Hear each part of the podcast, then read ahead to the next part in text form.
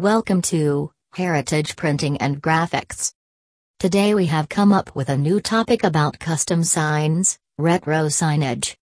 Sign Shops DC. Here is the story behind one of our recent in-house projects at our sister facility in Charlotte. This is an excellent example of the quality craftsmanship we employ in our sign shops in both DC and NC. The fabrication and look of signs have come a long way since the 1960s, and there is something about paying homage to the evolution of the sign industry that prompted Chris Cannon, art director at Heritage, to come up with the great idea to make an old-school diner-style sign that could be fabricated in our Charlotte facility for interior use. Chris's idea resulted in the Heritage Drive-In sign, and it has been a huge hit with clients. The 38x72 sign is composed of 13 mm PVC, 3 mm ACM, 0.040 aluminum and color-changing remote-controlled LED lights. The sign was designed by our lead designer Lamar Scott and fabricated by our wide-format production manager Brent Thompson.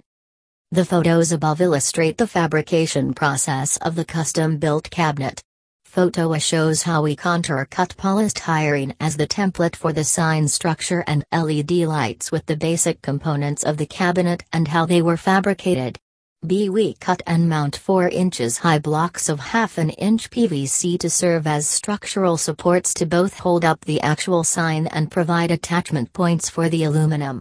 We then took 4 inches aluminum strips and formed them around the edge of the template to create the cabinet frame.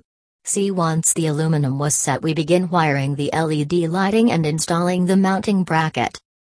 D. We used remote-controlled LED lighting that changes between 4 colors, magenta, blue, yellow and green, and light patterns. E. The lights were installed along the holes in the template so light would shine through the plexiglass correctly. F. The final step in the interior assembly of the cabinet was to install the mounting bracket that is used to hang the sign from an I-beam in our facility. G. The fully assembled interior is shown with operable LED lighting and the mounting bracket. What is not pictured is the fabrication of the actual face of the sign, which is a multi-part process.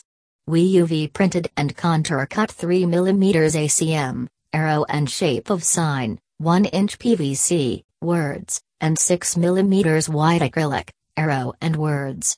The green background was cut and mounted to the cabinet, followed by the acrylic pieces and finished with the PVC letters and ACM arrow. The final 3 images show the finished sign, and when all was said and done, we had achieved what we set out to accomplish.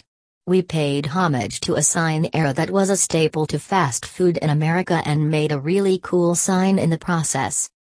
For more information, please visit on the website www.heritageprinting.com.